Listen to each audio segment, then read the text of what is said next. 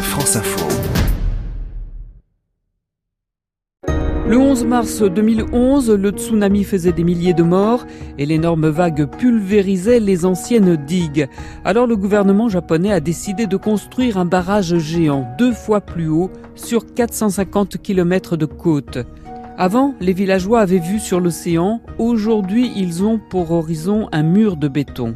Alissa Descott-Toyozaki raconte dans le magazine Géo comment ce mur a bouleversé les paysages. Cette région magnifique donc, qui s'appelle le Tōhoku et au nord-est du Japon, c'est des petites criques, des riades, il y a plein de petites baies et chaque petite baie renferme un village avec un port de pêche. Les murs défigurent et bouleversent la vie quotidienne. J'avais rencontré un pêcheur, un thonier, donc de père en fils depuis à peu près 5 générations, qui m'expliquait que finalement avec tous ces murs, on ne voit plus les bateaux.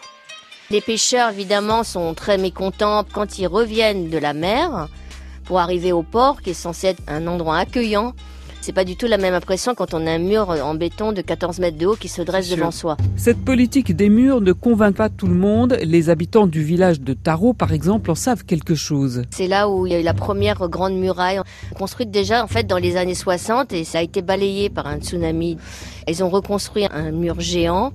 Il n'a pas tenu le 11 mars 2011, et là, le gouvernement a décidé de le refaire encore plus haut. Donc les habitants ont commencé à s'opposer parce qu'à Taro, c'était un exemple parfait de la manque d'efficacité d'un mur. Akarama, autre village emporté par une vague de 22 mètres, là aussi on n'est pas d'accord. Akarama, en fait, c'est un petit village dissident.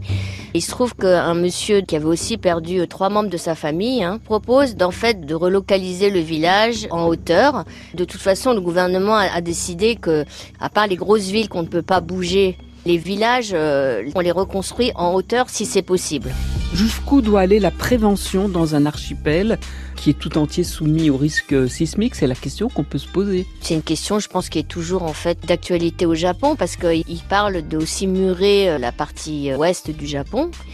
Et donc, bon, voilà, on risque de se retrouver avec un pays côtier complètement bétonné. Il y a peu de gens, en fait, même au Japon, qui sont au courant de la construction de ces digues géantes. Alissa Descott-Toyozaki du magazine Géo.